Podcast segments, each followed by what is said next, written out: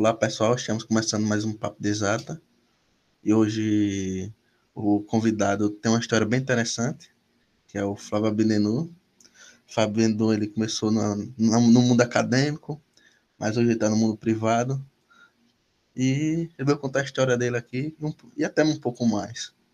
É, Flávio, olhando o seu LinkedIn, que é uma das redes sociais de momento, é, você hoje trabalha na XP, só que quando a gente vai olhar no archive, tem artigos seus com vários pesquisadores de renome, como Arthur Ávila, Silva Cruzier. Então, cara, qual dos dois começou primeiro? A matemática ou o seu trabalho no setor privado? Começou com a matemática, começou com o mundo acadêmico. Mas eu tive uma formação híbrida desde o começo, porque eu fiz a graduação em economia na PUC do Rio, que aliás é perto do IMBA, e não por coincidência, tá? o, o fato da, da PUC do Rio estar tá relativamente perto do IMPA me permitiu cursar também matemática no IMPA, né? Então, eu fiz o, o, mestrado e depois o doutorado no IMPA em matemática, mas a minha formação na graduação foi de economia. Então, tinha um quê de híbrido. E, e, e eu acabei. Acho que vou contar a história aqui, mas eu, eu, acabei escolhendo trilhar o lado acadêmico de matemática pura, sem ter nada a ver com a economia. Mas, mal ou bem, eu tinha uma formação em economia, tinha um certo network de amigos, colegas, e, e, e depois de um certo momento, depois de mais ou menos 10 anos de carreira realmente acadêmica, full-time, professor de matemática, fiz postdoc no IMPA, fiz postdoc em Paris, publicava artigos, inclusive com gente realmente muito alto nível, tive essa, essa felicidade. É, eu cansei, por uma série de razões, do, do, mundo acadêmico, que tem suas dores e delícias, e fui para o setor privado. E, e, e, por coincidência, agora eu estou completando o aniversário de 10 anos no setor privado. Então, eu fiquei quase que exatamente 10 anos na academia, tá? se você incluir ali uh, uh, postdocs e, e, minha carreira como professor, e agora estou completando, literalmente agora, no próximo mês, 10 anos no setor privado. Então, eu, eu, eu, eu tenho uma formação, tanto uma formação, mas principalmente uma trajetória meio híbrida, de academia e setor privado, que eu acho que é relativamente rara no Brasil. Certamente não é a única, tem outros exemplos, mas poucos. Tem menos do que deveria haver. E o que você pesquisava na época do mundo acadêmico? No que você fez doutorado?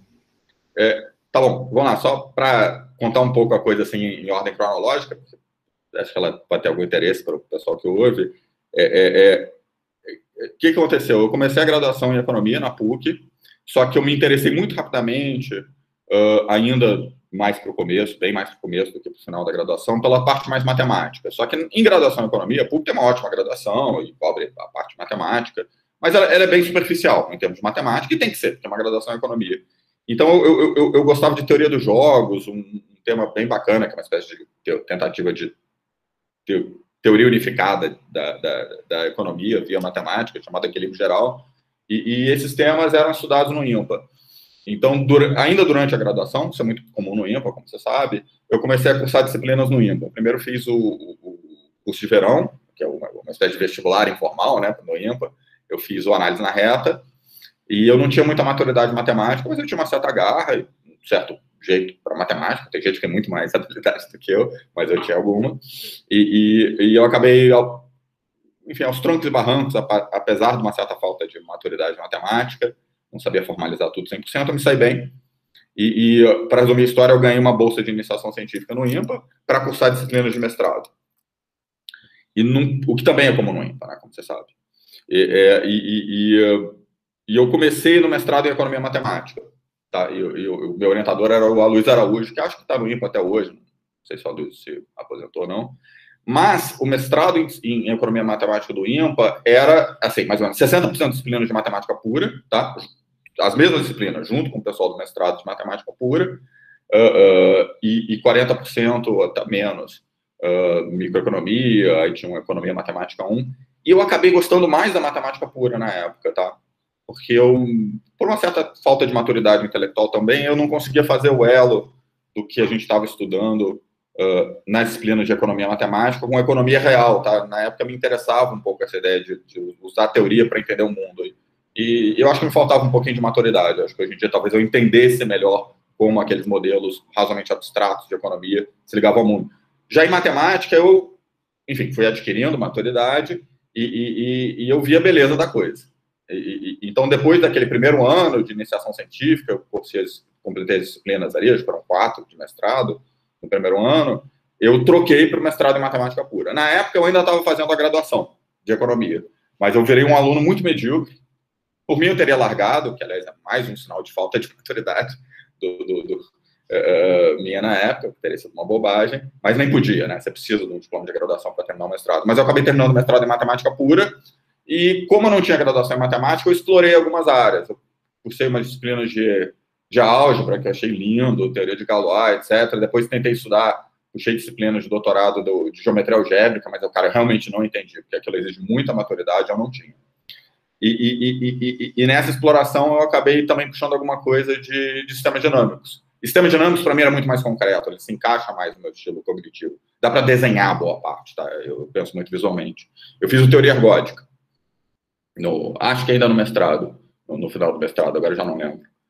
É, é porque, você sabe, né, no final do mestrado você pode substituir, cursar algumas disciplinas de doutorado. E o teoria ergódica, o, o, professor Marcelo, Marcelo tem uma baita de uma didática, e eu gostei. E ele se encaixava, o, a matéria, a maneira de pensar e de visualizar as coisas se encaixava bem com, com o meu estilo. Então, eu acabei indo para sistemas dinâmicos. E aí, o meu, minha tese Uh, uh, meu doutorado todo já foi em matemática pura, especificamente em sistemas dinâmicos, diferenciáveis.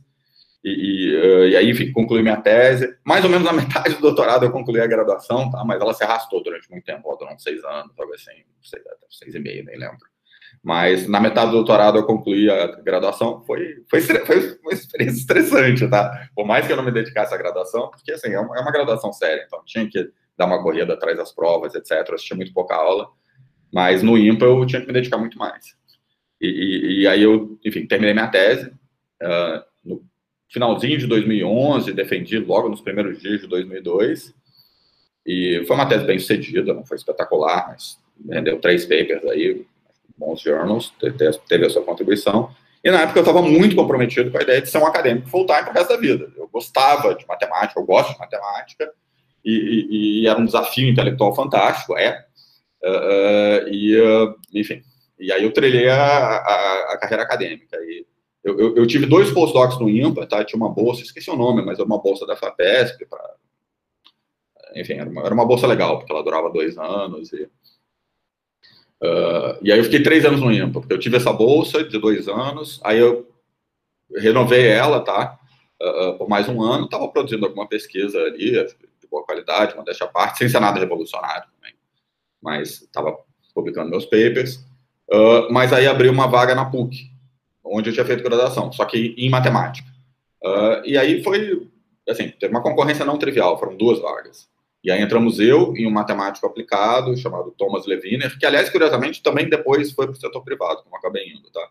E aí eu passei uns seis anos na PUC, algo assim, dando aula na graduação, uh, no mestrado, doutorado e fazendo pesquisa. E, e, e nessa época toda do, do, do pós-doc e, no IMPA e como professor da PUC, eu colaborei com esses caras que você mencionou, realmente, assim, tinha uns autores não triviais, você diz na matemática, tá? O Christian Bonatti, o Silvano Crovizier, é, o Jairo Bock, uh, um, um, paper com o Arthur, que, aliás, é uma história meio divertida de a participação do Arthur do paper.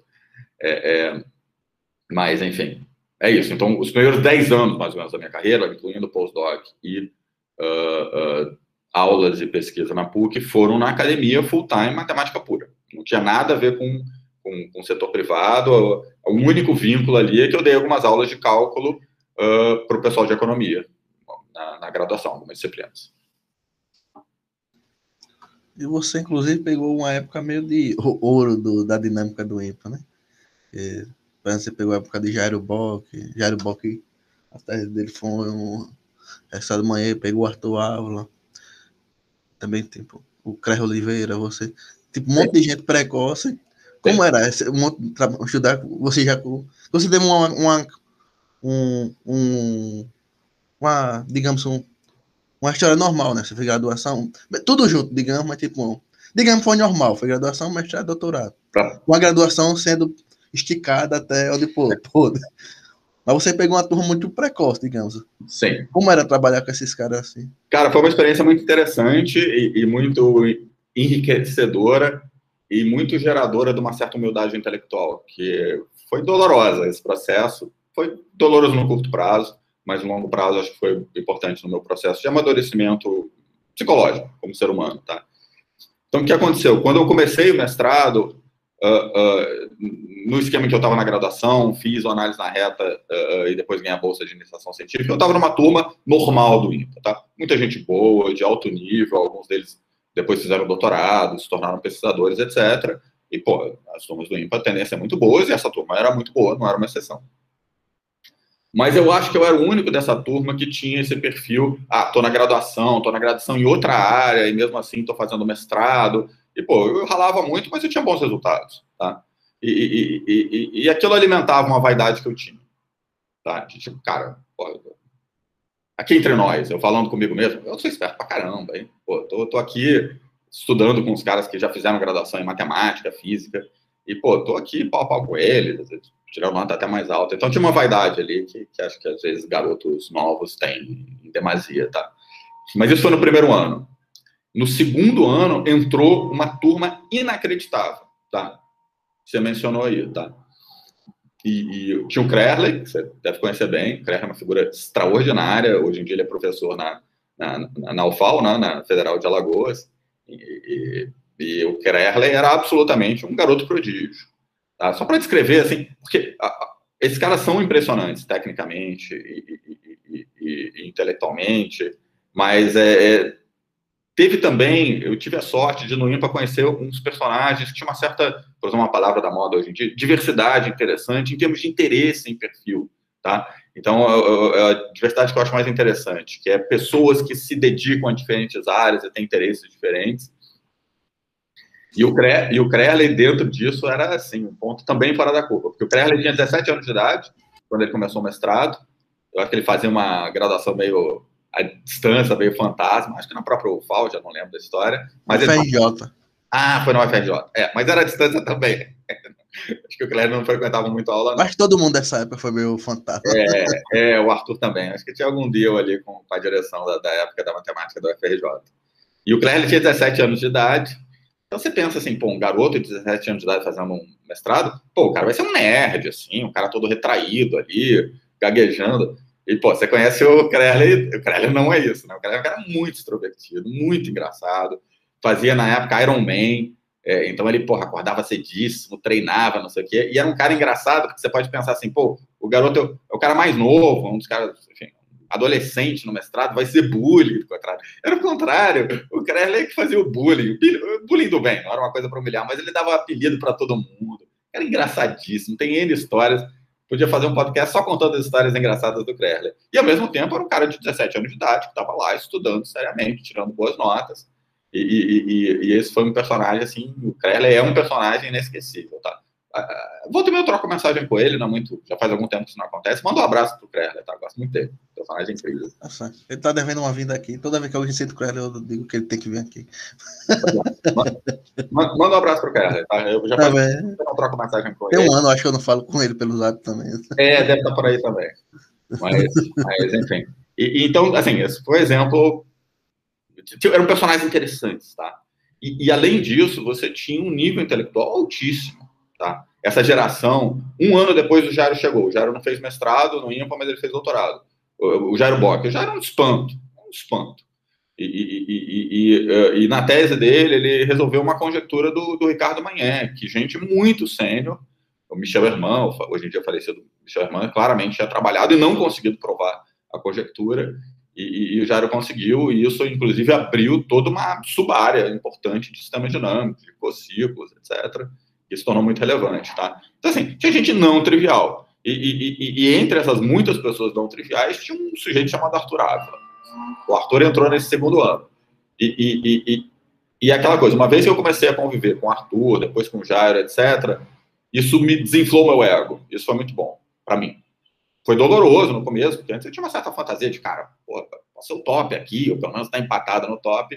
Tô no ímpar, então. Porra, tô, no, tô no ímpar e caramba, tal, tal, talvez assim, uma vez que eu me torne um cara uh, parrudo o suficiente, né? Porque eu não, não, estudei tanta matemática quanto esses caras, os caras em geral começaram mais cedo. É, é, pô, posso ser aqui, assim, eu tô, tô te confessando isso, Vitor. Eu tinha uma fantasia de ser ali o top, entendeu? E, e, e aí entrou o, o, o Arthur, depois Jairo, cara, os caras ali muito bons. Eu falei, cara, esses caras, enfim, esses caras são melhores do que eu. Isso era muito claro. Tá? E, pô, claro que quanto mais eu estudar, não sei o quê, mais eu vou me desenvolver, mas tem gente substancialmente melhor em matemática do que eu. E aquilo, por um lado, foi doloroso, mas por um momento. Não foi uma coisa de anos, não. Talvez alguns meses. E, por outro lado, eu acho que foi bom. Porque aquilo baixou a minha crista e me tornou um cara talvez mais flexível. Humildade é uma coisa boa. E, mas, assim, foi uma turma absolutamente de ouro, tá? E, e o Arthur, porra, é bizarro. O cara com 19 anos de idade, ele começou com 16, eu acho, mestrado. Com 19, ele estava arrebentando no doutorado, tá? Ele estava trabalhando com, com, o Wellington, né? Hoje o falecido Wellington. E, putz, me deu um branco, um russo especialista em dinâmica unidimensional complexa. Esqueci o nome, sabe de quem que eu estou falando? É um russo que trabalha nos Estados Unidos. Cara, me deu um branco agora, cara. Super Não lembro. Não, mas é um porradaça desse. E, e, e, e, o Arthur estava liderando a pesquisa. E, eu sei disso não porque o Arthur dizia, ele não dizia, mas um porque eu convivia com o Arthur e dava para ver o, o, o, o, fenômeno que ele era. E dois, porque os caras diziam, o Wellington dizia muito abertamente, tá? e o tal Russo, cara, que tem um banco aqui, que era o top do mundo, era um dos tops do mundo, dizendo, não, não, os insights principais desse paper aqui vieram do Arthur. Assim, um dos primeiros papers do Arthur, ele publicou no Annals, em colaboração com o Wellington e com o Russo, cujo nome eu não consigo agora. É, então, assim, o Arthur era um, dentro daqueles muitos outliers, daquela turma de ouro, daquela geração de ouro, o Arthur era o outlier. É bizarro. Assim, tinha uma distância para um cara bom, modéstia à parte, muito bom como eu, para um cara do nível Jairo, grande. E tinha uma distância grande do, do Jairo, de um cara como Jairo, do cara como Krerler, pro, pro Arthur. Tá? E eu estou dizendo isso sem desmerecer ninguém, eu acho que todos os envolvidos aqui vão super concordar com todas essas caracterizações. E, é, é, e, e, foi um privilégio, porque assim, o, o, Arthur ele se destacou muito cedo. E, e, eu lembro da gente ter conversas na turma, assim, e, e nem todo mundo reagia muito bem aquele fenômeno, pelo menos inicialmente, porque fere egos, etc. Mas é, razoavelmente cedo, eu e um outro colega, a gente chegou à conclusão: não, não, o Arthur não é só um garoto prodígio. Esse cara, esse cara tá com pinta de se tornar um, realmente alguém importante. Não era só técnica, ele tinha muito, tinha, tem muito insight. E é, essa a gente acertou e, e, acertou. Em poucos anos isso ficou claro para todo mundo. Não é só que esse garoto é precoce, tira gabarita as provas no IMPA, como ele gabaritava. Mas esse cara tem uma capacidade de insight, de, de contribuição que é fora dessa. E aí, bem, a história está aí. E é literalmente história com H maiúsculo, né? Então, assim, foi realmente uma geração de ouro, e eu tenho certeza que veio, depois dessa turma, depois que eu saí do IMPA, veio e continua vindo gente muito, muito boa. Mas ali eu acho que houve um fenômeno estatístico, tá? De dois, três desvios padrões acima da média do ímpar, tá? Em que você teve uma, uma constelação, esse é o termo certo, gente extremamente talentosa, um deles ganhou a medalha Fields, mas assim, o, muita gente ali que não ganhou a medalha Fields deu e dá contribuições incríveis, tá? Assim, é, é gente que está no topo da pesquisa mundial. Tá? Teve quatro, cinco nomes ali absolutamente Pois é, eu lembro que. Como é? Que todo aluno do Marcelo hoje em dia, acho, acho quase, quase todos, eu diria, que estuda ciclo, né? Assim, uma das primeiras que todo aluno Marcelo estuda é a tese do Bock. Pois é, o, o, o, o, Jaro abriu essa porta. Tá? O paper dele, que foi publicado no uh, uh, Ergodic Theory and Dynamical Systems, infelizmente, porque aquele era um paper para ser no Annals, sei lá, referis erram, não sei exatamente o que aconteceu, não sei para onde foi submetido, mas era para ser publicado num daqueles tops do mundo. Ele escancarou a porta. E, e, e depois a história do, do cociclo, o Jairo se tornou dos principais nomes, né, um dos principais nomes, o Marcelo trabalha nisso, vários outros trabalham, mas a, a porta de entrada, quem escancarou a porta, foi a dissertação do Jairo. E quando você olha assim, tá, cara, isso que é uma tese de verdade que eu faço, é, é um esforço assim. isso que é inspiração de. Isso que é. Pois é. matemática de ponta assim. Aí você olha, cara, você. E uma coisa do ímpar que existe, assim, não sei se você sentia, é que assim, tem, você conhece vários e vários matemáticos. Tem uns que você olha assim, cara, se eu me forçar muito e me acabar de estudar, eu consigo chegar a pé. Mas tem uns que olham assim, cara, não dá, tipo, O cara tá, tá em um nível assim que parece que é intrínseca a matemática no cara. Tipo. Pois é. Não tem uma. O cara é a matemática, assim. Parece que a pesquisa que ele faz, que parece que é. Ele domina antes de ter os resultados. É surpreendente. Pois é. E o matemático que você disse, eu acho que é o Lil Beat, eu acho. Lubitsch, Lubitsch, exatamente.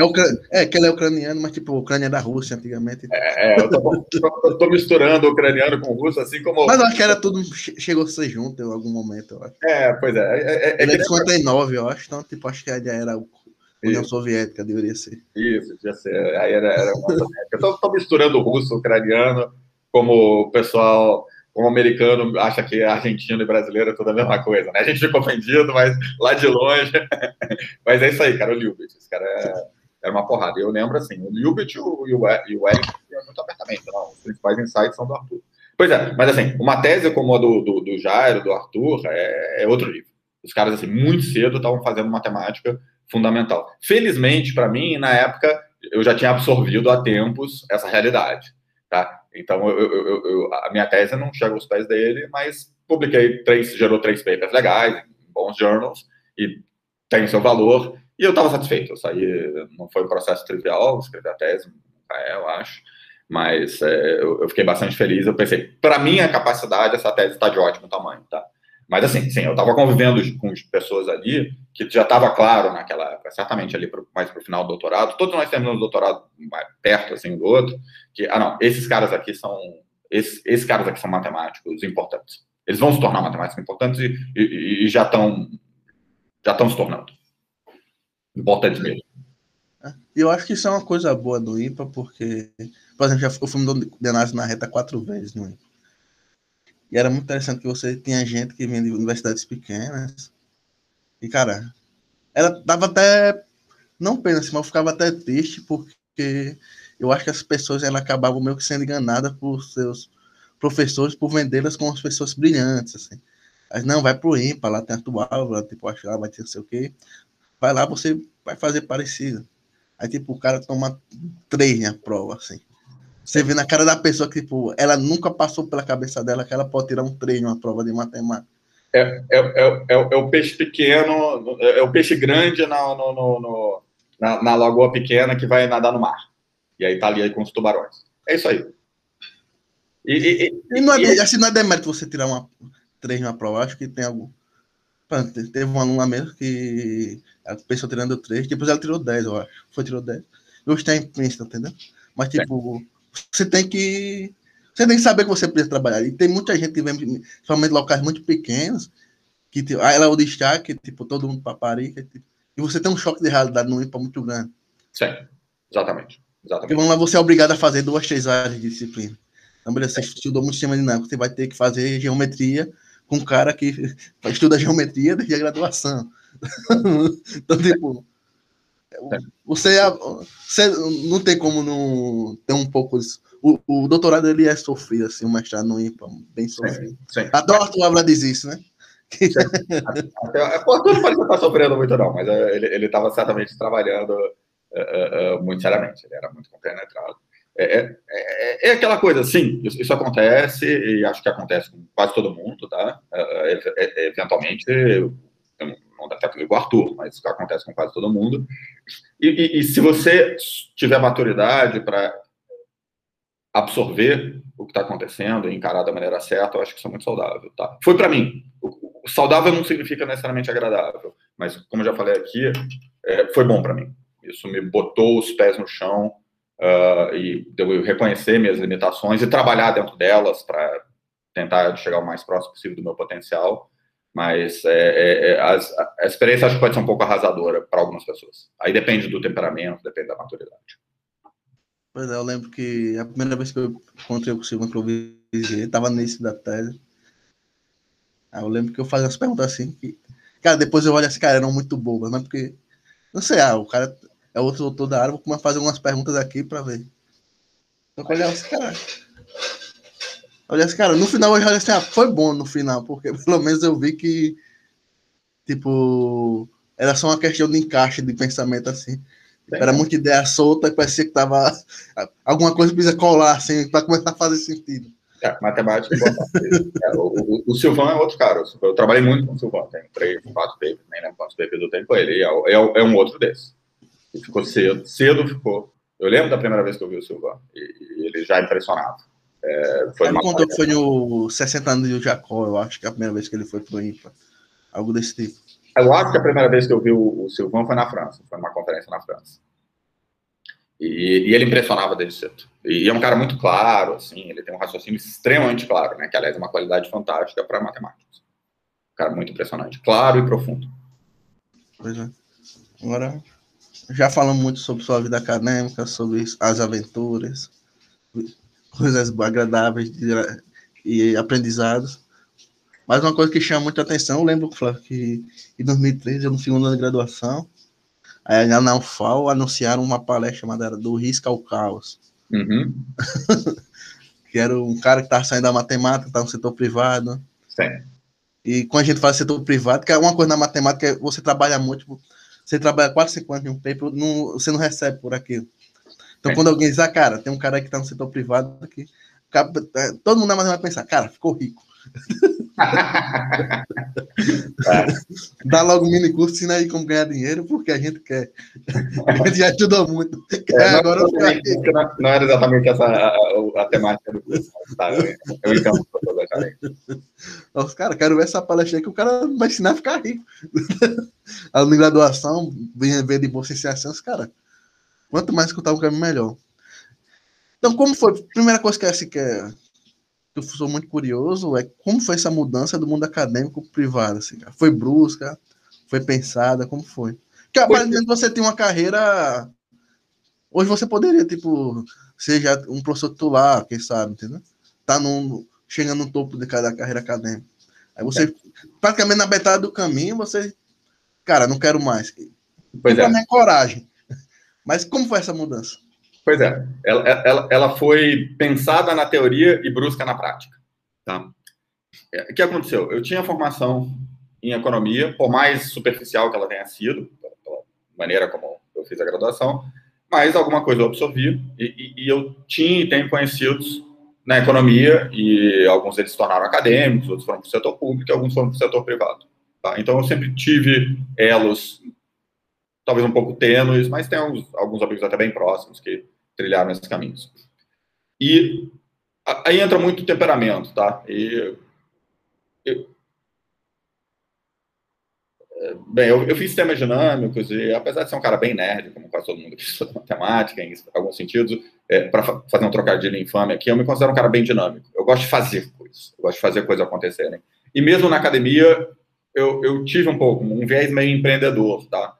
É, não para ganhar dinheiro, mas eu, eu, participei de um movimento na PUC para captar bolsas para alunos de Olimpíadas e alunos que saíam super bem, bolsas integrais, assim, que é um programa chamado Bolsa Arquimedes, que eu não sei se ainda existe, mas fez um sucesso imenso.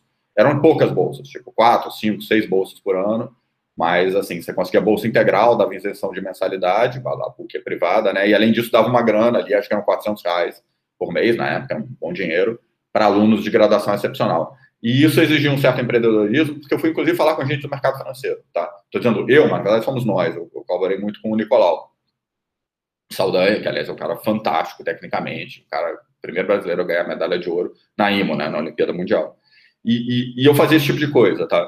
É, é eu me voluntariei, olha que masoquista, para ser, na prática, o coordenador da graduação, porque eu queria mudar algumas coisas ali de tornar a, a, a, grade mais flexível, da mais eletiva, mais optativa, justamente para os alunos poderem explorar, inclusive em outros departamentos. Então, eu, eu, eu, tinha e tenho isso, tá? E academia não é necessariamente o lugar mais dinâmico do mundo. Tende a ser um pouco burocrático, mesmo instituições privadas, na, na, nas públicas, tenho certeza que é pior ainda. E aquilo me frustrava, tá? Então, isso foi um dos drivers.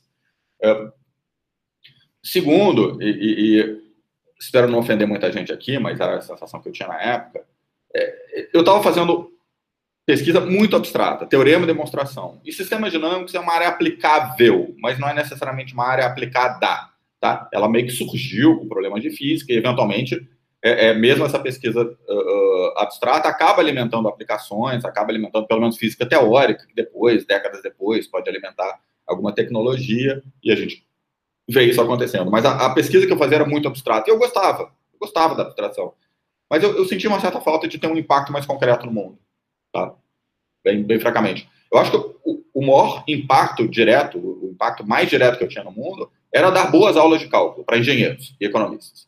Porque eu estava formando gente que em relativamente pouco tempo ia para o mercado de trabalho e, se tivesse uma boa formação matemática, tendem a fazer um trabalho um pouco melhor. Tá? Então tinha um pouco isso. Frustração com burocracia, vontade de fazer as coisas acontecerem mais rápido, de ter um impacto um pouco maior no mundo. Dinheiro, assim, vamos lá, se você tem um doutorado, está fazendo pesquisa, professor do quadro permanente da PUC, você não ganha mal. Porra, para padrões médios brasileiros, nem pouco, se eu comparar com. Mas, assim, eu morava na, na, na zona sul do Rio, é, gostava de morar na zona sul. É caro, estava ficando caro. E eu pensei, ou eu vou ter que fazer, apertar muito o cinto para conseguir juntar um patrimônio, e poder amanhã, mais, muito mais para frente, comprar um bom apartamento, depois ter uma aposentadoria mais confortável do que só viver de salário do INSS, ou tem que dar uma, guinada. Então, o dinheiro também contou, mas não foi nem o primeiro nem o segundo fator, tá? E teve, foi uma, foi uma somatória de fatores. Eu sou um cara muito pouco político, eu sou um cara muito franco. E, e às vezes eu pago um preço por isso e tudo bem. É, é eu, eu, eu, reconheço isso. E tinha um, um quê de política na matemática que me incomodava. Tá? E, e, tem, e a natureza humana, e formam-se panelinhas, etc. E eu, aquilo me incomodava um pouco. Eu era beneficiário, francamente. De, enfim, de, de, a coisa não era 100% meritocrática, eu acredito em meritocracia. Não é que não era totalmente, não é que não era nem um pouco meritocrática, era essencialmente meritocrática, mas se formavam coalizões, eu acho que isso é muito comum na academia. E eu não gostava disso, porque eu sentia que algumas áreas, que não eram a minha, eram prejudicadas. E aquilo ofendia o meu senso de justiça, tá? Cara, enfim, eu tenho um lado meio utópico, o Marcelo uma vez disse isso, uh, que talvez seja um pouco realista, se você quiser, quanto à natureza humana, mas isso também foi um driver, tá? Me incomodava, eu dizia, cara, eu quero ir para uma área em que a coisa seja mais meritocrática e não tenha burocracia e as coisas aconteçam rápido, e eu possa ganhar uma boa grana e eu possa, com isso, até por causa disso, ter um impacto no mundo, porque tem certas causas que me interessam. Uh, eu não sou militante, eu tenho cada vez menos interesse por política ideológica, mas uh, educação e algumas, educação principalmente me interessa, que faz muita diferença ter uma educação de boa qualidade. E curiosamente, eu acho que fora da academia, de certa forma, eu, eu, eu posso ter um impacto maior, tá bom? Então, enfim, foi uma mistura dela, e isso eu pensei ao longo de algum tempo, de alguns anos.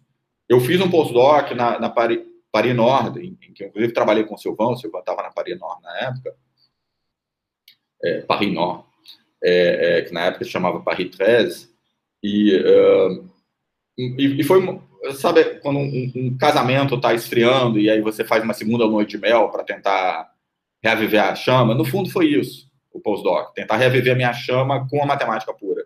E foi legal, a gente produziu uns papers ali, uh, teve um paper que foi para o Israel Journal of Mathematics, teve um outro paper com, com o Martin Anderson, que é um sueco que trabalha no Rio de Janeiro, que foi para o Communications and Mathematical Physics, tá? Eram coisas boas. Mas, cara, minha sensação na volta do, do postdoc foi. O postdoc foi em 2009. Foi, cara, foi legal, bacana. Pô, trabalhei em Paris aí, produzi uns papers, produzi umas ideias. Os papers foram publicados depois, tá?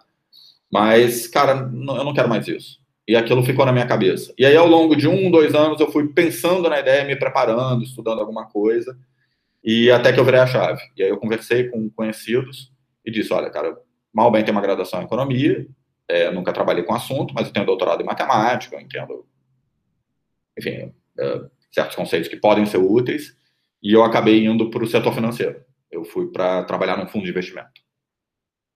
Mas, então, foi pensado, mas a, a, transição na prática foi muito brusca, porque era um ritmo de trabalho muito diferente, um cotidiano muito, muito, muito diferente, um, tipo de entrega que você tem que fazer é muito diferente de, de você passar meses, anos em cima de um paper, lapidando. É, é, e isso foi muito difícil, muito, muito difícil mesmo, psicologicamente, inclusive. E foi nesse momento, mais ou menos, um pouco depois dessa transição, que eu dei a palestra que você assistiu, que eu acho que, eu não lembro direito da palestra, mas devia ter algumas lições boas, mas uh, foi uma época em que eu estava muito agitado, tá?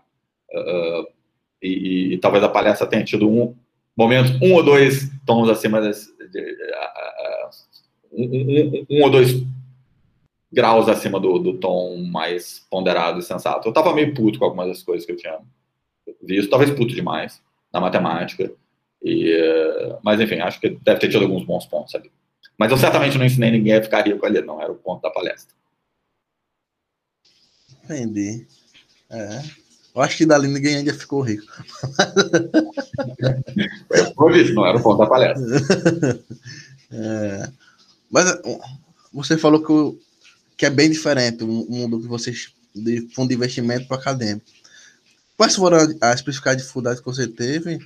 E o que de fato era tão brusco assim? Mas eu queria também saber o que tinha de semelhante. Tá bom, vamos lá. É, é, primeiro, o cotidiano. O cotidiano era totalmente diferente, tá? Na, na, na, academia, você tende a ter muita flexibilidade. Você meio que faz os seus próprios horários, restrito a, aos horários das aulas, que você tem que estar lá. Mas, assim, você quer ficar pesquisando em casa de manhã, você tem um escritóriozinho ali, prefere fazer isso, você pode ficar em casa de manhã, manhã inteira, pesquisando, olhando paper, etc, etc. Aí você vai, pega um ônibus, uh, almoça ali na universidade, uh, toma um café com um colega, troca algumas ideias sobre matemática, depois sobe a tua primeira aula, pode ser uma hora da tarde, por exemplo, aí você dá aula de cálculo, álgebra linear, uma hora de umas três, aí eventualmente emenda com outra, de três a cinco, tá meio cansado, vai para tua sala, faz alguma coisinha administrativa, depois para para pensar no que você conversou no café com aquele colega, é, é pô, quem sabe tem uma ideia aqui para um paper futuro. Ele é muito flexível, tá? O que é legal, lados bacanas. Já quando eu fui para o fundo de investimento, você tinha que estar tá lá cara, não lembro, mas 5 para as 9, não era super cedo não, porque o mercado abriu um pouco mais tarde, sei lá. Mas 5 para as 9, em ponto. Assim, você, se, você atrasar 5 minutos é um problemaço. Assim, o pessoal te olhava feio com razão. Você tinha que chegar com aqueles 5 minutos de antecedência para verificar que o sisteminha ali de controle de risco estava funcionando bem, etc., começar a tocar a rotina. E, e, e, era uma rotina assim, que você muito, muito regular, com muito pouco flexibilidade de horário. Você não podia, sair do escritório para tomar um café, bater papo, etc. É, é, era uma coisa assim, de nove a sete e meia, às vezes dava problemas, puta, não, teve um problema aqui na precificação da opção, vamos ter que, putz, e teve, tem dia que a gente ia até muito mais tarde. E se precisava, tá? Não era todo dia, mas acontecia. E assim, nove, sete e meia já é um expediente puxado, era mais ou menos a média, um dia típico antes, antes sair, sair antes das sete e meia era muito raro. Para mim era muito raro. E sair depois não era tão raro. Tá? Mas não era todo dia. Então tinha uma diferença muito grande no cotidiano. Segundo, tinha uma pressão para você entregar imediatamente. E, e tá certa essa pressão no mercado. Assim, você não pode ter aquela mentalidade de fazer uma coisa super perfeitinha, com todo cada vírgula no lugar, cada pingo no i, e entregar um relatório de análise de risco, fazer análise de risco cinco meses depois. Cara, os caras estão passando por uma turbulência no mercado cambial agora. Você precisava montar e improvisar um relatório simplificado, mas que dava um certo insight para o cara no dia seguinte. Porque teve uma crise lá financeira, não sei onde, que estava afetando as cotações das moedas.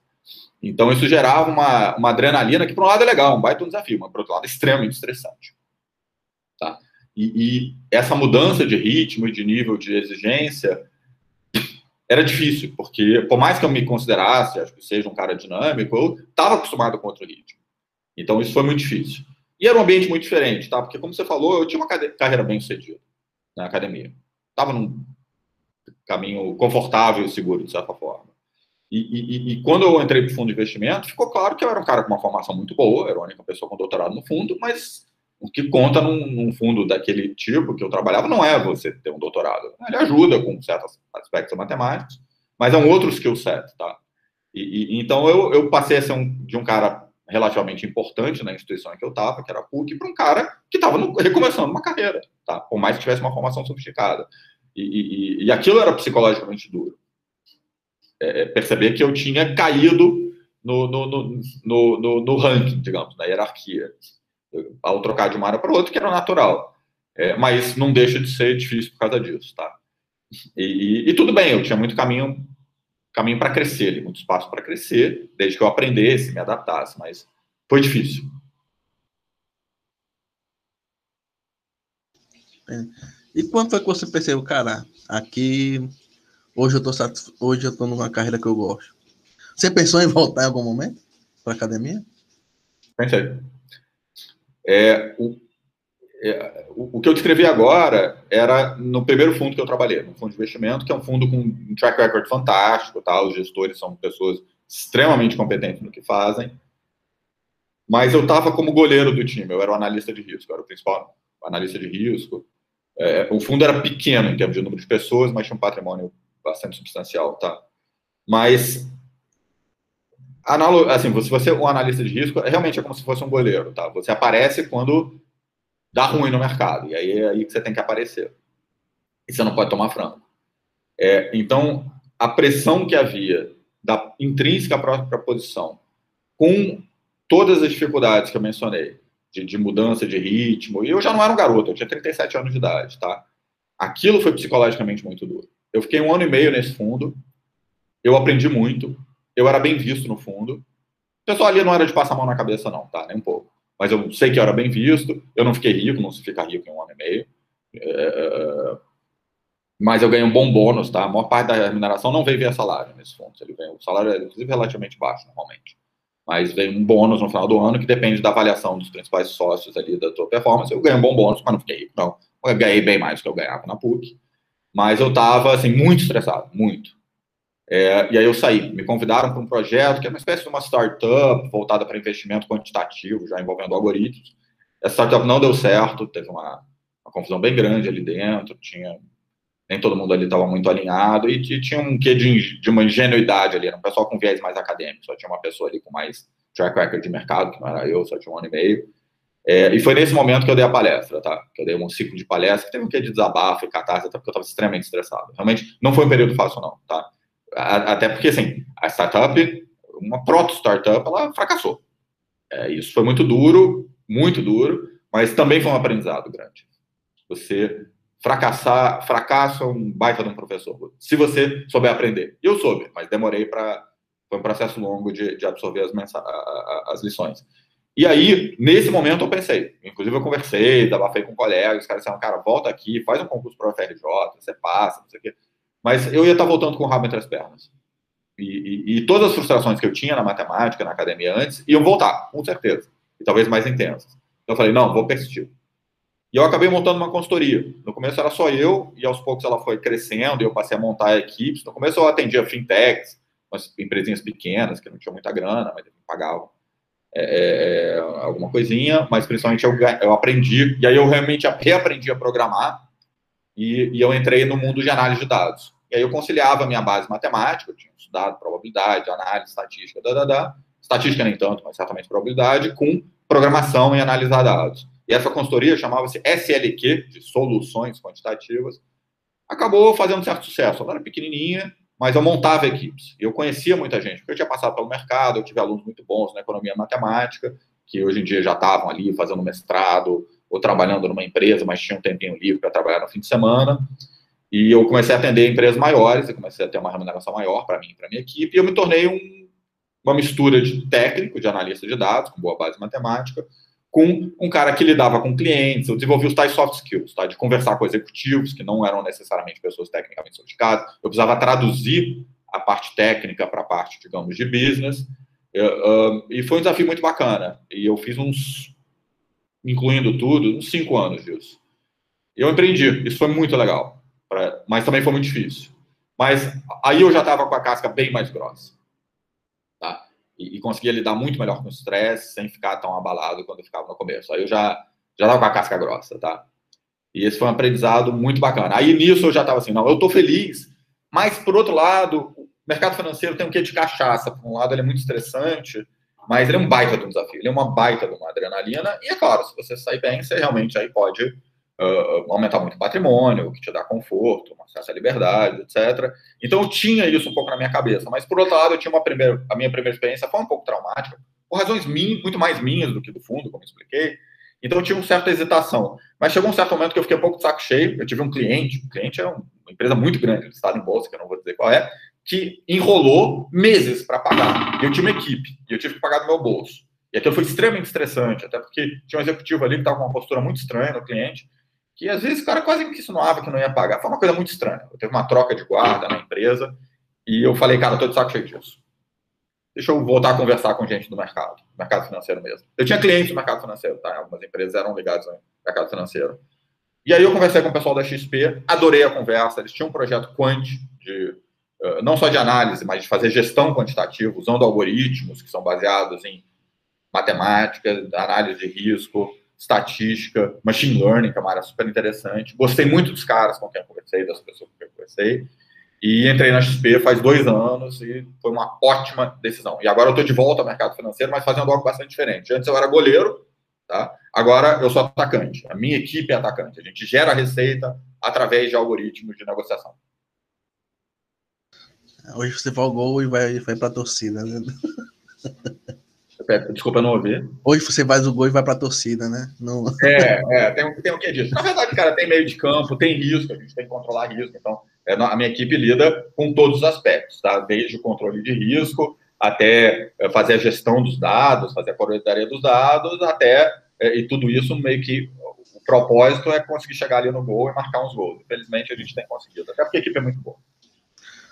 Então, percebi aqui na sua fala que você, tipo, não sei se é geral assim, mas você de tempo em tempo, às vezes você cansa de uma coisa e vai mudando. Você fica saco cheio.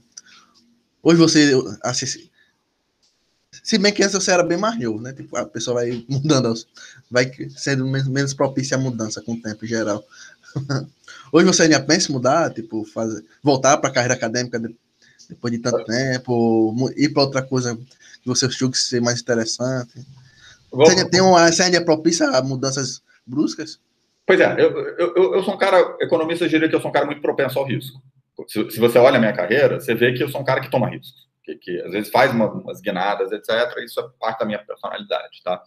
É, é, voltar para a academia, não. Eu já dei um check, sabe? Eu, eu, eu, eu, já vi quão bom eu era. Eu, eu poderia, inclusive, ter saído um pouquinho mais cedo. Eu fiquei 10 anos. Poderia, se eu pudesse voltar, eu teria ficado 5. Eu não teria ficado um ou dois anos, porque eu queria dar uma contribuição relevante, e acho que eu dei, mas é, eu teria saído uns 5 anos. Eu teria saído com uns 32 anos de idade, não 37. Mas eu dei o um check ali, eu zero me arrependo, e se eu não tivesse feito doutorado, feito pesquisa, isso ia ser uma coisa que ia ser uma lacuna psicológica para mim para o resto da vida. Tá? Eu ia dizer, putz, cara, eu podia ter feito um doutorado, eu queria dar uma contribuição para a ciência, e eu dei. Para academia eu não volto, não. Uh, consultoria. Cara, eu também acho que não vou para consultoria. Foi legal, porque ele mistura análise com empreendedorismo, a parte de soft skills, que é super útil, inclusive, no trabalho que eu faço hoje em dia, que é um trabalho em equipe, tem que dialogar com, com outras áreas uh, da XP, não necessariamente tão técnicas. Mas consultoria, check. Inclusive, já, já tive oferta de consultoria. Quando eu estava tocando minha consultoria, tive oferta de consultoria grande, de prestígio, multinacional. E até pensei, mas cara disse: não, não, já, já deu.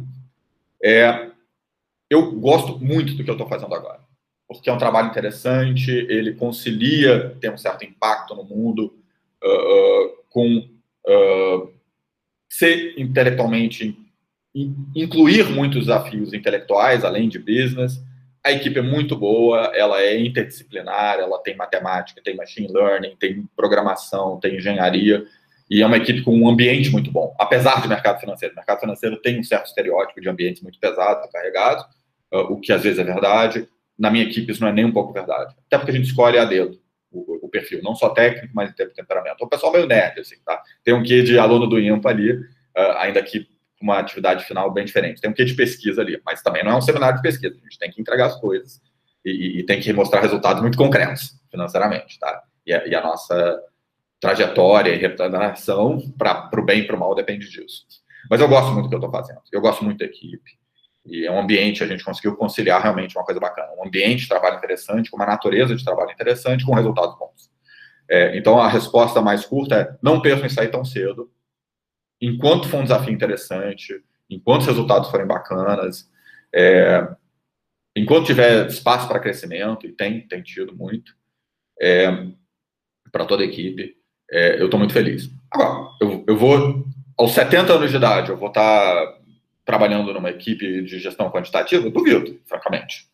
É, é, não é meu temperamento e eu acho que quase ninguém aos 70 anos de idade está fazendo isso. Nem o Jim Simons, né, que é o, o anti-americano, que, aliás, também matemático, também saiu aos 37 anos de idade para trabalhar no mercado financeiro, foi coincidência.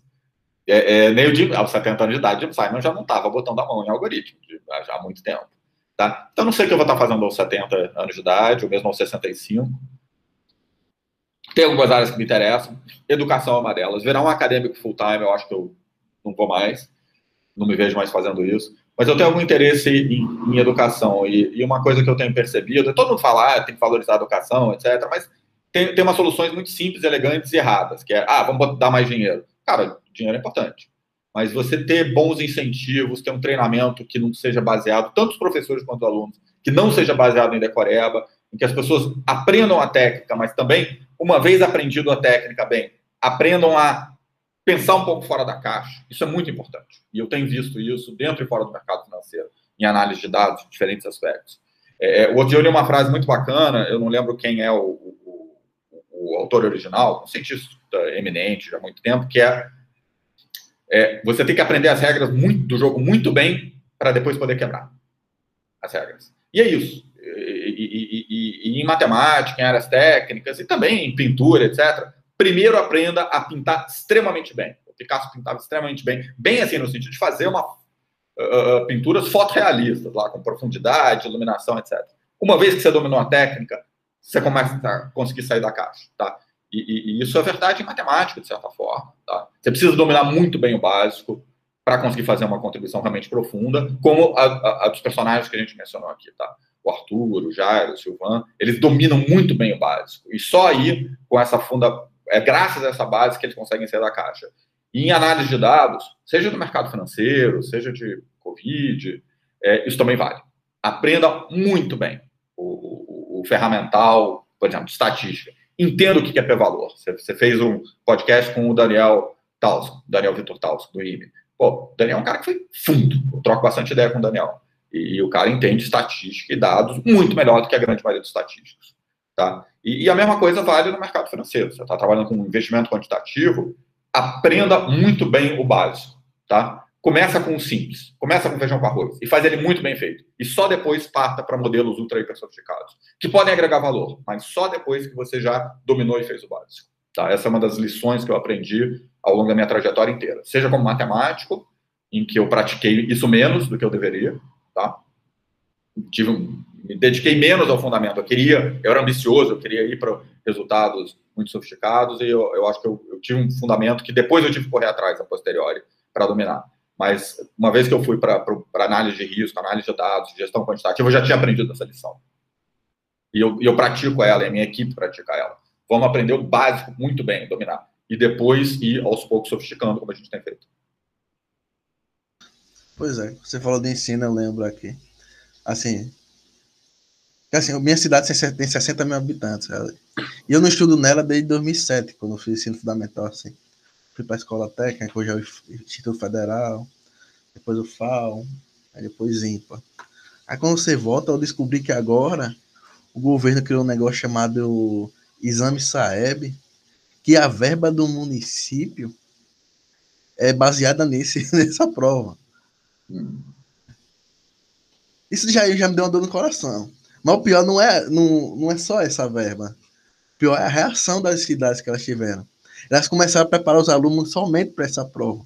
Pois é. Mas, cara, os caras dão uma coisa errada e você termina de errar, entendeu? Sim. Sim.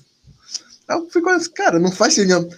Porque, por exemplo, eu tenho alguns contatos na Finlândia, e eles dizem que o PISA, o único interesse de, do PISA é econômico e no turismo. O PISA dá um dinheiro do turismo, porque muita gente vai para a Finlândia fazer turismo na escola por causa do PISA. Mas, em geral, as escolas de da Finlândia não são baseadas no PISA. Se começar a fazer isso, vai começar a dar ruim o sistema de ensino. Aí o cara, tipo, uma coisa que eu acho assim que que é muito ruim é que falta assim, o material humano que existe na educação no Brasil, você não compara com de outras áreas, entendeu? Se você vai por exemplo, você pega um padrão de qualidade muito grande, quando você olha olha para setores tipo estado, municípios, cara, você assim, cara, não vai para frente. Porque você começa a perceber o que dá certo e o que não dá nada em certos aspectos. Muita gente acha ah, mercado financeiro, é, mundo acadêmico e uma escola no, pequena são distintos. Não são tão distintos. Tem uma a questão organizacional, tem a questão de gestão, Sim. tem a questão de analisar o, o risco que você está tendo quando você olha, olha alguma coisa. Sim. Olha assim, cara, e assim, uma educação que eu fico. Eu até comecei a comprar livros de educação para. É, eu estou lendo agora um que chama do Terry Educação, que o se preocupou com a educação quando ele fazia a forma protestante. Sim. Que ele não gostava da forma católica de pensar as coisas. Aí você, cara, você olha assim. Tipo, você olha assim, tipo, enquanto a pesquisa no Brasil, o IMPA tá avançando, o ímpar está multiplicando por 10 o seu tamanho, a, pesqu... a educação ela regride. Sim. Mas vamos lá, tipo, se a, se a pesquisa melhora, então quer dizer que a, a, a educação melhor, pode melhorar também. Sim. Mas para mim falta um material humano. Pois é. é. E a educação me preocupa muito, assim. De fato, é também. é algo muito. Também. Eu fico triste, assim. Que é uma vida escola pública, né? Tipo, não fui um cara rico, nem nada. Tipo. Aí quando você chega lá no, no IMPA, você vê os caras, cara, vocês estão fazendo tudo para as pessoas não poderem chegar ao IMPA no futuro. Entendeu? Pois é. é, é, me dói, assim, não é, é muito não trivial para mim tentar entender isso. Assim. Sim. É psicologicamente difícil. O Brasil tem institucionalmente, tem arraigado na cultura algumas coisas muito perversas. É, uma delas é, curiosamente, é, é a ideia de que você vai fazer uma prova. Isso acontece mundialmente, tá? Mas o exemplo que você deu aí é até meio triste. Você vai fazer uma prova e tudo vai depender do resultado da, daquela prova, da média da prova, tá? É, é, e, e, tem uma lei chamada Lei de Goodhart. E a Lei de Goodhart é o seguinte: uma vez que você define uma métrica como objetivo, todos os incentivos, todo comportamento vai ser voltado para aquela métrica e só para aquela métrica. As pessoas e instituições se tornam míopes. Então, se você diz, olha, o financiamento das escolas vai depender da média dessa prova, as escolas vão parar de educar. E elas vão apenas treinar para aquela prova. O vestibular, francamente, tem um pouquinho disso também, mas é menos grave é, é, avaliações de coisas complexas, como educação, mas vale também para outras áreas, tá? Não podem ser baseadas só numa métrica. Por exemplo, vamos para pesquisa. Se o IMPA dissesse, a gente vai avaliar os nossos pesquisadores e remunerar e dar bolsa, etc., baseado em número de artigos publicados, o que, que ia acontecer? Óbvio, né? Ia ter 500 artigos de cada um, que são muito bons, mas a qualidade vai diminuir. Cada lema ia virar um paperzinho pequenininho, meio idiota, mas que ia conseguir publicar num, num jornal pequeno. Isso a gente vê, não no IMPA, mas a gente vê em, em alguns uh, métricas de avaliação, e as pessoas deixam de. Produzem ciência de pior qualidade, aumenta a, quantidade, porque é isso que interessa, pra, pra, pra, em termos de incentivo da pessoa e, e, da, e às vezes da instituição, e não qualidade. Então, tem que tomar muito cuidado com esse tipo de coisa. E o Brasil, a, correlato a isso, no Brasil tem um quê de diplomismo que é muito ruim.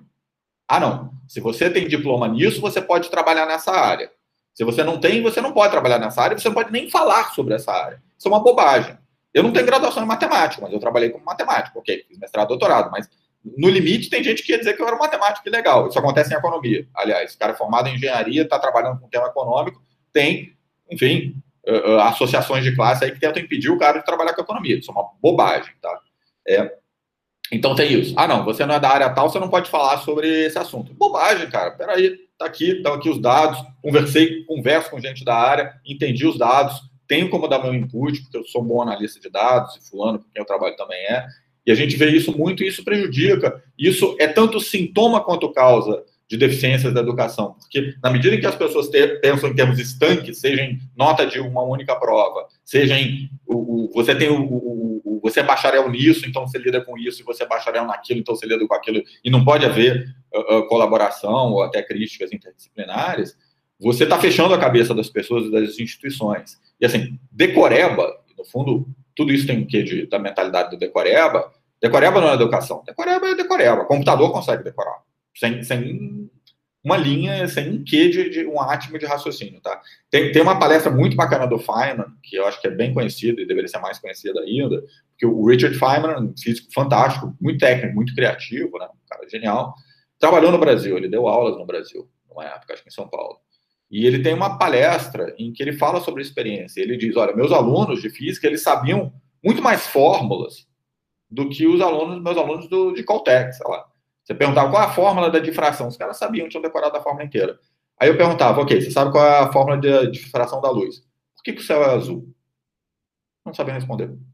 Eles tinham memorizado a fórmula de difração da luz, mas eles não sabiam ligar aquilo, eles não sabiam raciocinar aquilo e aplicar aquilo ao mundo real, que é, porra, é o mais fundamental do físico, né? É, e o Brasil, infelizmente, tem esse legado. Ele tem exceções. Não é uma maldição determinística que todo brasileiro, toda instituição, toda educação brasileira necessariamente é assim. Olha o IMPA. O IMPA é o que é porque ele não se aferiu a uma métrica única, ele não é um modelo rígido, ele muito cedo permitiu que alunos cursassem qualquer disciplina, mesmo que ainda estivesse na graduação ou antes da graduação, é, e ele avalia e, e, e, os pesquisadores e promove, contrata, de maneira, haverá injustiças pontuais, mas quase sempre, em geral, de maneira muito meritocrática, tá?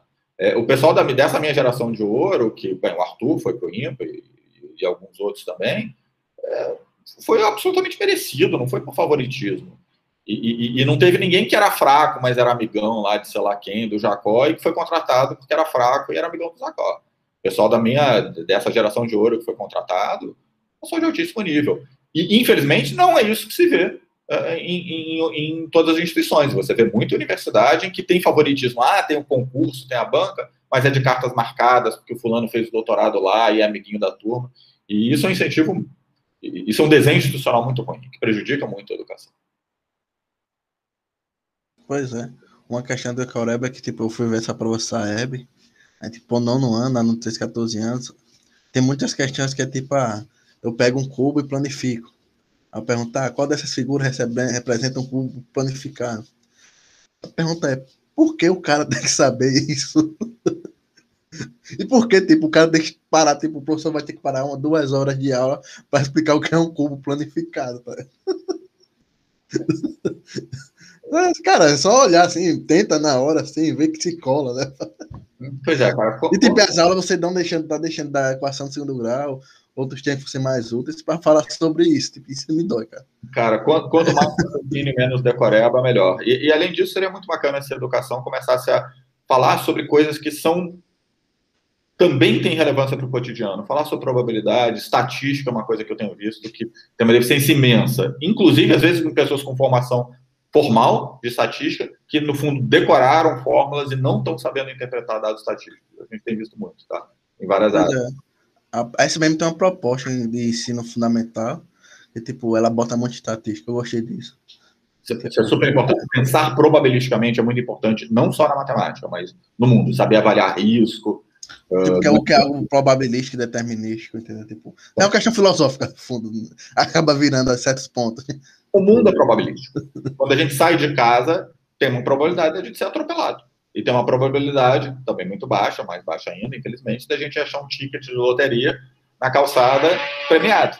E a gente tem que saber avaliar riscos e benefícios. E isso é algo que não só a população, mas políticos, muitas vezes, e, e instituições e a gestão pública nem sempre sabe lidar com incerteza, risco e benefício. Isso causa estragos em várias áreas. É, eu acho que é o, talvez seja um dos maiores problemas políticos no Brasil. Né? É tudo muito no impulso. Então, Flávio, só para encerrar, o último ponto que eu ia abordar é o seguinte.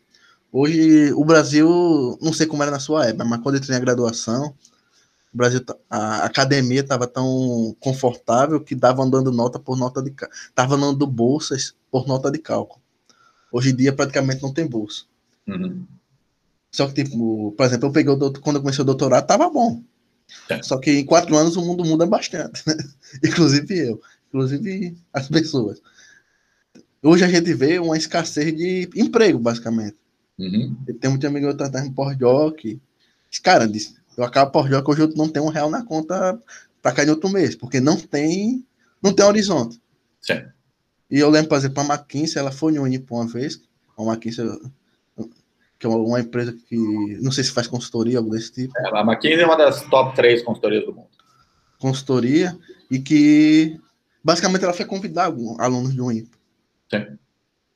Ela foi uns cases lá, tipo, banquete muito grande. Tipo, ela investe para convidar alunos de um IPA, porque ela, ela foi nas principais universidades do Brasil convidando alunos. Sim. Então, o que acontece? Hoje a gente tem um ponto que é: não tem emprego para todo mundo, uhum. não tem emprego para quase ninguém no mundo acadêmico. Uhum.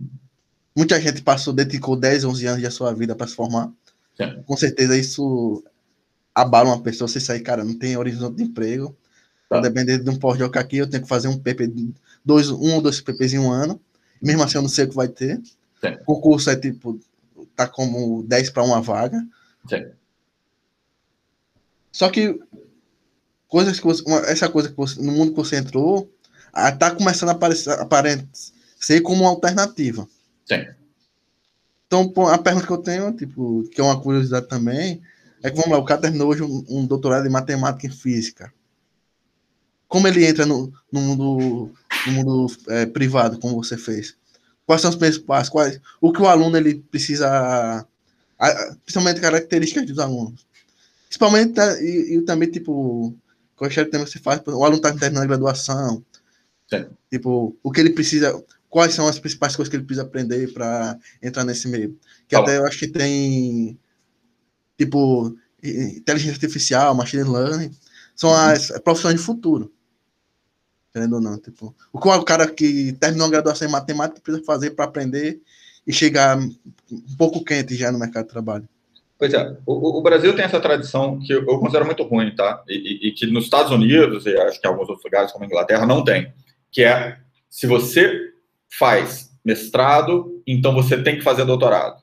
Tem um pouco isso. Assim, a pressão é essa. E se você faz doutorado, você tem que virar acadêmico. Tá? Essa é a pressão, essa é a cultura dentro da academia brasileira. Eu acho que ela é muito ruim. Tá? Isso é muito ruim. Porque nem todo aluno vai querer. É natural que, que, que alunos não queiram eventualmente trabalhar com a academia. E é importante que eles saibam que tem opção. Isso é bom para a sociedade. Tá? Porque tem gente que tem muito viés acadêmico. Tá? É, é, é, é eu acho que, assim, um, um Jairo, um Arthur, eles seriam profundamente infelizes no setor privado, poderiam ser extremamente bem-sucedidos, são muito brilhantes. Mas, assim, a gente que tem um tesão uh, por pesquisa que é uma coisa vitalícia, tá? Eu acho que nenhum desses dois uh, e tantos outros vai, jamais vai sair. Mas, assim, essa gente tem uma vocação mesmo, por uma questão de temperamento, habilidade. Mas tem muita gente, e às vezes gente muito hábil, que chega à conclusão e que, pô, não, não quero, não quero, não quero ficar dando aula e publicando paper, por mais que isso tenha um lado legal, quero fazer, enfim, quero ganhar dinheiro, quero ir para iniciativa privada, quero trabalhar no governo. Um, e, e, e, é importante que essa mentalidade mude. Talvez esteja começando, não sei, mas hoje em dia eu já perdi bastante contato com, com, com, a academia, tá? Até porque, assim, o mundo acadêmico brasileiro tem essas instabilidades que não deveria ter, graças à má gestão, principalmente do setor público, porque o, o o setor acadêmico no Brasil depende muito, muito, muito do setor público, que, aliás, é outro problema. É, é você tem uma diversificação, fazer endowment, como o IMPA fez, uh, recebendo uh, iniciativa, uh, doação da iniciativa privada, para ter um fundo, para ter uma grana. Isso as universidades americanas fazem, está caminhando, engatinhando no Brasil, mas é bom que, que esteja começando a crescer. Mas, enfim, então, é importante, primeiro, que os alunos e as próprias instituições saibam que existe esse caminho, que esse caminho é saudável. É, é, não adianta, se o cara não tem vocação para pesquisa, para quê? Ah, vai fazer um concurso, vai ficar dando aula de cálculo resto da vida e não produzir uma pesquisa? Não precisa, cara, não precisa de um doutorado para isso, na boa. É, e para as próprias instituições pode ser interessante, sabe? Se alunos do IMPA começarem a fazer sucesso em grandes consultorias, na McKinsey, no mercado financeiro, sei lá onde, eles vão. Isso vai reverter em mais reputação para o IMPA, vai atrair mais aluno, vai atrair financiamento, vai atrair doação, inclusive de alguns desses alunos para o ímpar. Então vamos lá, para responder a tua pergunta. Cara, depende. Depende da, da área, tá? Eu vou dar a resposta minha da, do, do, que eu faço. O que, que a gente procura? Uh, primeiro, a gente exige doutorado? Não. Mas é um plus, porque a gente sabe que um cara que tem um doutorado, um cara, uma mulher que tem um doutorado numa área de exato bom, vai ter uma base teórica que vai permitir que ele, ela acompanhe certas discussões que exigem base teórica, leia certos papers e compreenda eles melhores, que eventualmente podem nos ajudar. Tá? Então não precisa ter doutorado, mas se tiver um bom doutorado, então, melhor. A maioria das pessoas da minha equipe tem doutorado. Tá? É, é... O que, que é importante para a gente? Vai ser importante em muitas áreas, inclusive numa consultoria, numa McKinsey da vida. Trabalhar com dados. Para trabalhar com dado, além de ser muito bom você ter base teórica. Tem gente que trabalha com dados sem ter base teórica nenhuma e acha que está tudo bem e não está, porque é bom ter alguma base teórica, tá? você entende certos aspectos dos dados dos modelos. Mas programação. Então, assim, é, é, é, quem faz doutorado em matemática pura frequentemente tem uma lacuna que eu tinha até certo ponto, mas eu tinha, felizmente, brincado com programação como adolescente e isso me ajudou a reaprender mais tarde. Mas frequentemente tem essa lacuna de não saber programar. Então, eu sugiro fortemente, se você está pensando em trabalhar em iniciativa privada com algo técnico, que envolve matemática, você não vai ficar provando teorema no, no, quadro negro. Você vai ter que trabalhar com dados. Você vai ter que conciliar a base teórica com a base, a capacidade de análise empírica. Então, aprenda R ou Python, para ser bem concreto. Tá? São as duas linguagens melhores para análise de dados. Tá, tem outras, mas eu diria que essas duas são melhores. Até porque são, são open source, são gratuitas, você baixa, aprende na internet, etc. E, e, e, tem duas características que são muito importantes. Uh, eu acho que para muita coisa, tá? Mas certamente para minha equipe, sine qua non, tá? Estou respondendo a minha equipe porque é, é o que eu entendo. Primeiro é disciplina. Não precisa ser um workaholic furioso, mas talvez nem deva, mas é disciplina. Porque às vezes a pessoa vem da academia com certos vícios, ah, não, horário muito flexível, né, chega meio-dia. Cara, não dá. Assim, isso na academia pode. É, num trabalho no setor privado, em geral, você não vai poder. Você vai ter que ter um pouquinho mais disciplina de cumprir o reloginho ali e fazer as coisas. Ah, eu esqueci de fazer. Pô, caramba, não. Faz... Não, não, cara, você não pode ter esquecido de fazer. Assim, essa é uma entrega importante. Anota aí, tem uma agendinha, anota e faz. E entrega, entrega o melhor que você puder, e se não der para entregar, avisa com antecedência que você vai entregar. É disciplina. Disciplina e profissionalismo. Muito, muito, muito importante. Nem todo acadêmico tem. Uh, uh, e a quarta coisa é a capacidade de colaborar em grupo. Porque é, um, um, um, um brilliant asshole, o babaca brilhante, prejudica mais do que ajuda. Porque por mais que ele seja brilhante, ele vai criar um ambiente tóxico, ele vai inibir a colaboração, ele vai ter vaidade, vai ter arrobos, é, é, vai, vai dizer, fazer comentários depreciativos sobre os colegas e ele vai atrapalhar a equipe. Então a gente está interessado em gente que tem um pé no chão, tem uma certa humildade, que seja habilidosa, seja trabalhadora, uh, mas que saiba colaborar com os outros, que não tenha uma postura arrogante, tá? E, e, e isso nem toda instituição pratica esse filtro, eu pratico, a minha equipe pratica. E é fundamental. E já aconteceu da gente entrevistar gente e, putz, esse cara tem uma baita formação, estava trabalhando lá na área quant do Banco Internacional, da, da, da, mas você conversa com o cara e você vê, putz, esse cara, esse cara se acha uh, o, o, a última bolacha do pacote, né? Esse cara é arrogante, esse cara vai dar problema, esse cara vai dar dor de cabeça. É, uma vez eu nem entrevistei um cara, porque a, a, a, a funcionária do RH que estava ajudando a gente, a, a empresa recrutar a gente, disse, ó, entrevistei fulano, tá aqui o currículo dele, ó, currículo impressionante, informação, trajetória, mas ele me tratou com desprezo. Que viu que eu era, enfim, só do RH, entre aspas, e o cara foi meio sarcástico, assim, não respondia direito. Eu falei, e ela me perguntou: você quer entrevistar? Eu falei, não, não, não. Pode, pode riscar, pode botar esse cara aí na, na, na lista de no-goals, permanente. Nunca vou trabalhar com esse cara. Nunca vou, vou botar ele na equipe. Então, é, é, são essas quatro características. Tá? Boa base teórica, saber trabalhar com dados, o que passa necessariamente por programação, profissionalismo e disciplina e saber trabalhar em equipe, o que passa por não ser um babaca. São as quatro coisas que eu estou procurando. E para onde a gente viu o currículo? Meu nome e sobrenome está aí. Nesse momento a gente não está contratando, a gente acaba de contratar uma, uma pessoa nova na equipe, que vai começar daqui a pouco, e que absolutamente preenche todos esses perfis, tá? A gente conhece o background da pessoa e já conhece bastante gente que trabalhou com ela, estamos super tranquilos. É, então, nesse momento, a gente não está contratando, não, mas quem sabe no futuro não tão próximo. A minha equipe é pequena, tá? E a gente, isso também é de propósito. A gente prefere ter uma equipe pequena, de alto nível, que colabora bem, do que uma equipe maior, que talvez não tivesse um nível tão alto e talvez não colaborasse também. Não. Flávio, gostaria de agradecer mais uma vez por ter aceitado o convite. E por ser franco na, em toda a conversa. Tem gente que pisa muito em ovos, você não, você chega e fala. Essa é uma característica né, que não é tão. que é um pouco rara, eu diria assim, mas que é importante, eu diria. Preto no branco, para deixar as coisas bem claras para as pessoas. Eu acho que a gente tá. Principalmente no mundo pós-verdade que a gente tá, né? Infelizmente, a gente claramente está no mundo pós-verdade, em que narrativas, às vezes, sobrepõem os fatos. Então, gostaria de agradecer mais uma vez. É, você queria deixar alguma mensagem? Somente que o nosso público é de 18 a 35 anos. Né? Uhum. Você gostaria de deixar alguma mensagem para esse pessoal mais novo? É, vamos lá. Primeiro, agradeço, Vitor. Foi realmente um prazer. Papo muito bom. Já ouvi mais de um episódio seu do podcast. Você, manda muito bem. Você, dá espaço e, e, faz perguntas e eventualmente dá uma provocadinha assim, com insight que eu acho é muito bacana. Tá? Então, parabéns mesmo, de, de coração. É, segundo, para o público, enfim, acho que tem uma série de mensagens que eu passei aqui, nessa, que essa conversa passou. Uh, tem o, o, mundo é amplo e a gente pode mudar de ideia, a gente pode mudar a trajetória no meio do caminho, mas não é trivial, exige sacrifício, às vezes é doloroso.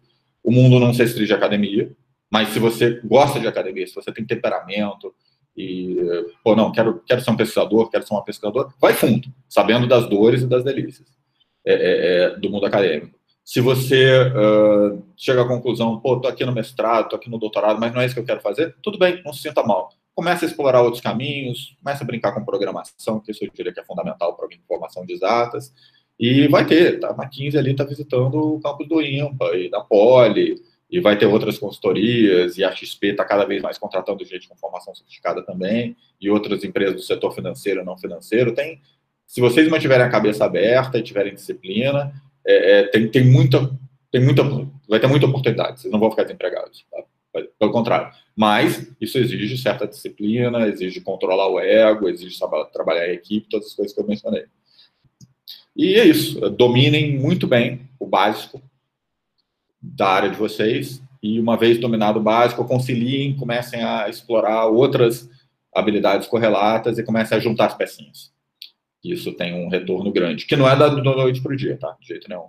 Mas, mas tem. Isso vale fora da academia, mas de certa forma vale dentro da academia também. Tá? Você domina uma área, uma sub-área de uma área, depois você domina outra, depois você faz a ponte entre as duas. E, enfim, é isso. É, como o Vitor falou, a gente está vivendo uma área meio, uma era estranha, meio de pós-verdade, que tem narrativas que às vezes se impõem aos fatos, sabe? Enfim, narrativas às vezes é, são muito transversais a, quando você olha os dados e pensa num assunto. É, e a gente tem que lutar contra isso. Nós que somos exatas, a gente não pode aderir a a, narrativas, a, o que está na moda, achar, acreditar, fingir que acreditar. Vamos fundo. Se vocês querem agregar valor, seja academia, seja empresa, seja governo, vocês têm que tentar entender a realidade. E, e, e isso envolve uma série de atitudes e de desenvolvimento de habilidade. É isso aí. Muito obrigado, Flávio. E aqui, assim sai mais o Papo de Exatas. Até a próxima, pessoal.